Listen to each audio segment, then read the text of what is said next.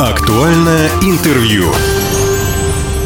Здравствуйте, меня зовут Владимир Лозовой. В Хабаровске создают Дальневосточный центр детской хирургии. Пилотный для России проект обсуждают на большой конференции медиков в Дальневосточном государственном медицинском университете. Вот сегодня у микрофона вместе со мной главный детский хирург России, профессор Дмитрий Анатольевич Морозов, заведующий кафедрой детской хирургии Сеченовского университета, директор Института педиатрии и детской хирургии. Дмитрий Анатольевич, здравствуйте. Здравствуйте.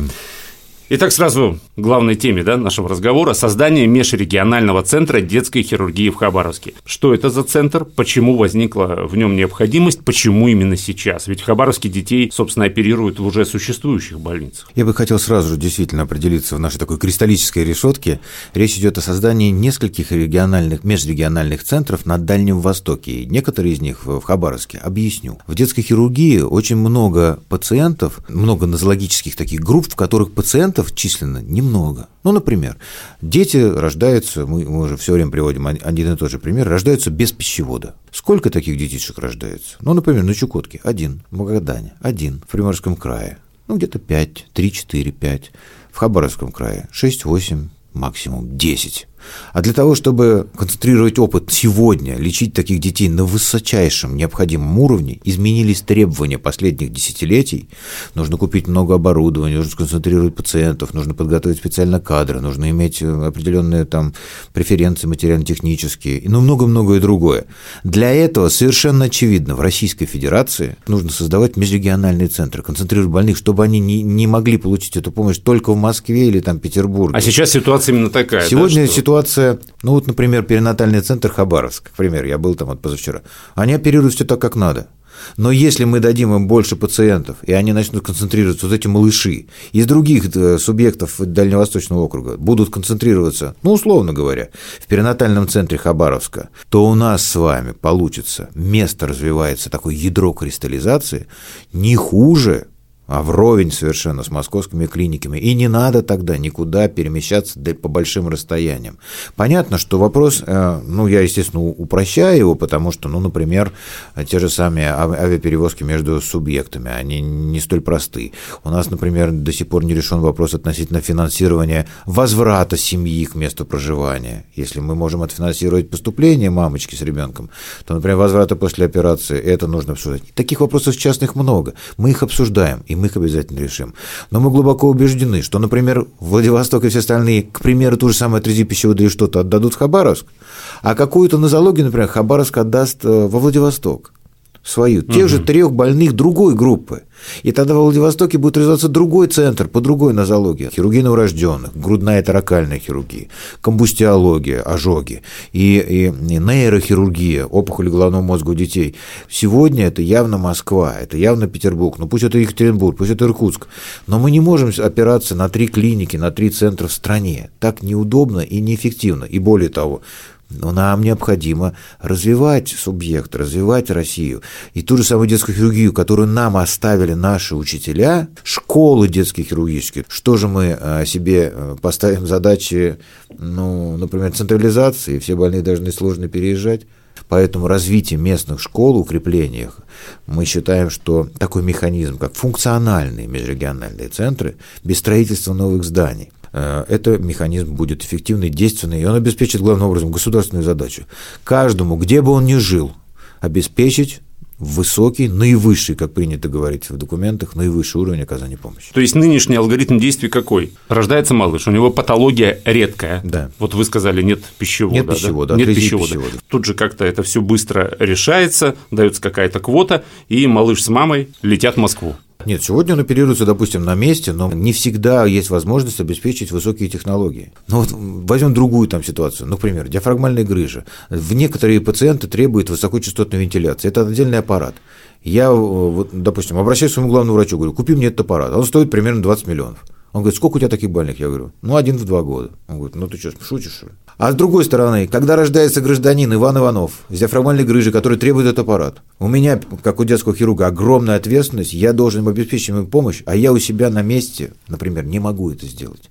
И перевести его, допустим, уже поздно. Я не могу отсюда лететь в Москву с ним, понимаете? Ну или там могу, но это сложно. Но в общем это технологически. Опять же время, а тут да. надо все быстро. А здесь все должно быть у себя. Это, конечно, у себя тоже это весьма условно. На Дальнем Востоке у себя это с разницей в 500-600 километров друг от друга. Но тем не менее, это не тысячи километров.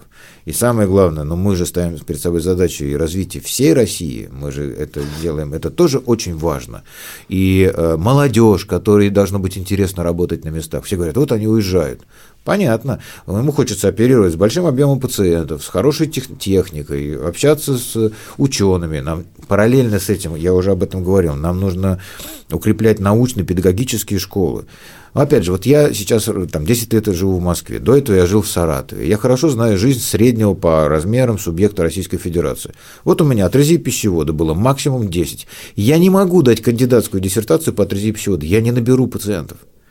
И у меня есть много таких нозологий, по которым наша региональная клиника, шикарная, университетская, но науку ты не сделаешь, потому что ты больных не наберешь. Мы сейчас перешли к другой такой глобальной проблеме. Это дефицит кадров в медицине. Эта проблема, она во всех районах, во всех регионах, Дальний Восток не исключение.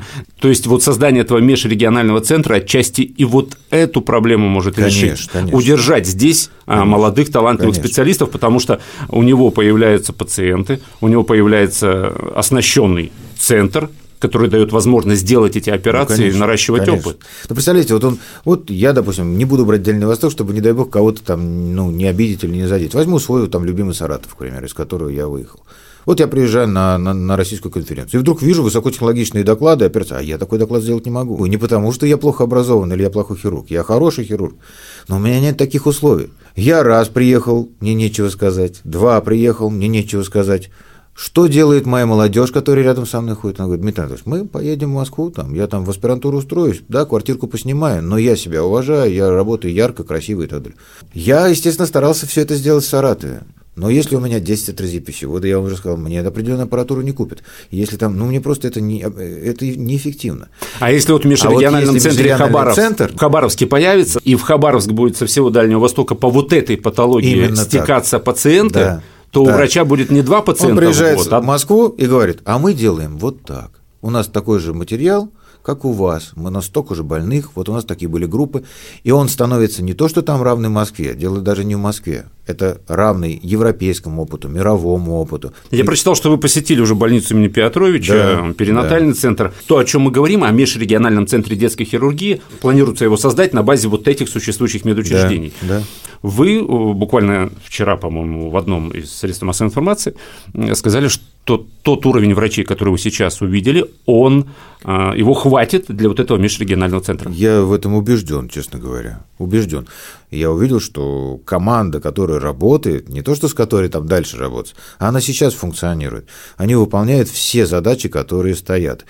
Порой про, ну, даже на более высоком уровне, чем который я вижу там, ну, в средней российской клинике, даже в столичной клинике. Приведу пример, который всегда привожу. Музыканта спросите, там, что ты играл на выпускном, он скажет, там, второй Рахманинов. И все сразу ясно. Что ясно? 15 лет огромного труда, прекрасная консерватория, великолепный профессор, шикарная школа, возможность концентрировать. Только тогда ты сможешь это сыграть. Так и здесь. Он мне говорит две вещи. Там, у меня вот этих было столько, они все выжили. Все, мне не надо больше ничего знать. Я, мне ничего больше не надо, потому что это невозможно, если у тебя нет огромного айсберга под, под этим. По поводу межрегионального центра, да, который планируется создать не только в Хабаровске, как я понял, а на всем Дальнем Востоке, просто будет специализация разная. Да, да? Да, да, а вот эти редкие патологии, например, в Хабаровске, да. вот эти редкие патологии во Владивостоке, вот эти там, не знаю. Ну, допустим, в Якутске. В Якутске, да. Вы сейчас обсуждаете что? Какую-то нормативную базу создания? Нормативную финансирование или что? Вы совершенно правы. Именно так. Нормативную базу, финансирование, маршрутизацию. И э, ведь обсуждения идут на многих уровнях. У нас же есть очень много нормативной базы, которые без изменения которые, или, по крайней мере, гармонизации которой мы не можем двигаться вперед. Это потому, что у нас же очень регламентированная лицензионная деятельность. Угу. Мы не можем сделать особо шагов вправо-влево. Но здесь мы, наверное, больше работаем с профессиональным сообществом, потому что каждый хирург – это боевая единица. Вот это обмен больными, психологический вопрос не очень простой. Каждый говорит, а я буду что делать? Почему вот я говорю, что нужно обязательно несколько центров? Если я отдаю трех больных с этой нозологии, я должен получить назад трех больных с другой нозологии. А, вот так. Я да. должен тоже развиваться. И моя молодежь тоже должна расти. Это, обязательно, это тонкая материя.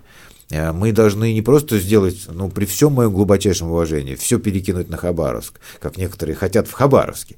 Но есть другие люди, которые хотят в Владивостоке, есть другие там и так далее. Нужно, чтобы гармония сохранилась. Ну, например, в том же моем любимом, моем родном Саратове, когда я стал заведующим кафедрой, мы до этого не отдавали никаких больных.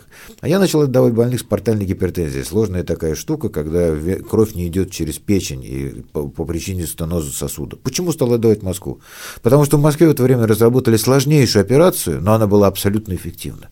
Я, несмотря на то, что оперирую с первого курса, я не мог ее выполнить, позволить себе, потому что у меня такой больной был один в два года. И я не мог рисковать. Я мог сделать другую операцию, но знал заведомо, что она хуже. И я стал их отдавать. И у меня ничего в глубине грусти я не испытываю. Я угу. счастлив за этих детишек, которых я пристроил э, в хорошую московскую клинику, они поправились. Это тоже моя победа. Но это, я хочу, это интеллигентность, это профессионализм. Хотя, конечно, мне тоже хотелось бы такие операции выполнять, но для этого я должен их иметь 20 за год. Как в самой больнице имени Петровича, в перинатальном центре к этой идее создания межрегионального центра относится? Мне кажется, коллеги очень хорошо откликнулись, и я увидел это в их глазах. Вообще вот э, мне, я не, не устану это повторять, мне кажется, сейчас время исторического шанса. Не могу не сказать о дружбе и поддержке вот руководителей края и вот так всего Дальнего Востока и других субъектов. Это очень важно, что нас слышат и понимают на уровне правительства, на уровне Минздрава, университетов. Все чувствуют, что мы правы. Все тоже скучали и хотели примерно того же самого. Просто иногда для этого нужны некие внешние такие силы. Тяжеловато иногда начать это все инициативно. Тяжело. Слушайте, ну вот я прочитал, что в Хабаровске уже создают межрегиональный центр. Но это же не так, скорее это не всего. Так. Это пока идет нормативная база и вообще общее видение этого, это центра. Общее, да. этого центра не только в Хабаровске, в Владивостоке, как вы сказали, возможно, в Якутске, да? Да, да, да. но тем не менее это пилотный проект. Да. А какой алгоритм действий дальше? Сегодня запущена целая процедура работает Министерство здравоохранения Российской Федерации. А, это все на уровне Минздрава? На уровне Минздрава России. То есть это уже не просто разговоры, Нет, это, что, да, это насколько реальна эта реализация вот этого проекта в обозримом будущем? Я очень надеюсь, что уже в этом году будет э, ну, первая такая модель какого-то одного центра, она создана. На Дальнем Востоке, да. в каком-то из да. городов. А пилотный проект Дальний Восток тоже так получилось совершенно... Я вчера говорил, что я даже не помню, когда и как получилось, поэтому воспринимаю это как божий промысел. Вдруг, вот не помню почему, почему и как. Так сложилось. И тут же у нас появилась командировка, и тут же мы поняли, что у нас будет конференция 60-летия, и все стало складываться одно к одному. И угу. поддержка людей. Знаете, как так бывает иногда? Везде у тебя начинает, ты чувствуешь какое-то везение, поддержку. И мне кажется, вот мы находимся сейчас в таком, ну, как молодежь она говорит, мейнстриме, но в любом случае мы чувствуем, что мы на правильном пути. Поэтому я думаю, что как только такой подобный центр отработает год – мы а, обернемся и увидим, мы тут же увидим результаты. Как главному детскому хирургу России вопрос, Дмитрий Анатольевич, хватает в стране детских хирургов? Много желающих стать детскими хирургами? Вы знаете, у нас уникальная специальность, э, я вам честно скажу. У нас ведь, э, как только при... те, кто прикасаются к этой специальности, редко из нее уходят. И люди э, уже не думают, большинство не думает уже не материальной стороне, они просто начинают жить так. Это как священнослужитель, вот мне так кажется. Люди, которые мыслят как педиатры, а поступают как хирурги. Сложная психологическая зона, я вам хочу сказать ты его качаешь там и кормишь этого малышоночка, и после этого ты агрессивно его лечишь, оперируешь, и он стоит на грани жизни и смерти, и тут же его родители. Это такая сложная модель бытия, в которую, когда люди приходят, то ты первый раз поработал, с кем-то помылся, ты предать это больше не можешь. Поэтому, кто прикасается, кто-то остается в детской хирургии. Детские хирурги, конечно, нужны. Мы сейчас занимаемся увеличением количества бюджетных мест. Ну, например, вот сейчас на Чукотке уехал единственный хирург и детский, к примеру. Мы понимаем, что вообще это бойцы. Вы когда говорите, как вот мотивируют людей, я глубоко убежден, любой, даже если ты один работаешь, вот наши такие встречи показывают, что ты не один, что он может мне позвонить, что он чувствует, что он часть государства, часть государственной системы, часть нашей семьи, часть нашей ассоциации. Только тогда он может работать один, терпеть и выполнять боевую задачу. Если вдруг он будет чувствовать себя не один, а одинок – А, вот это Вот, уже понимаете, разница Он может сразу. быть один, но он не должен быть одиноким. Вот придумал я такую фразу. И я думаю, тогда вот он, вся наша детская хирургия чувствует себя частью семьи. Сегодня у нас в студии был главный детский хирург России, профессор Дмитрий Анатольевич Морозов. Дмитрий Анатольевич, спасибо, что Спасибо пришли. Очень интересно было Спасибо. поговорить, очень интересно рассказали. Очень было бы хорошо, чтобы уже в этом году что-то появилось. Ну, будем надеяться. Будем надеяться. Уважаемые друзья, все записи наших интервью есть на SoundCloud, на всех подкастах. «Восток России» представлен во всех социальных сетях. Всем доброго. Актуальное интервью.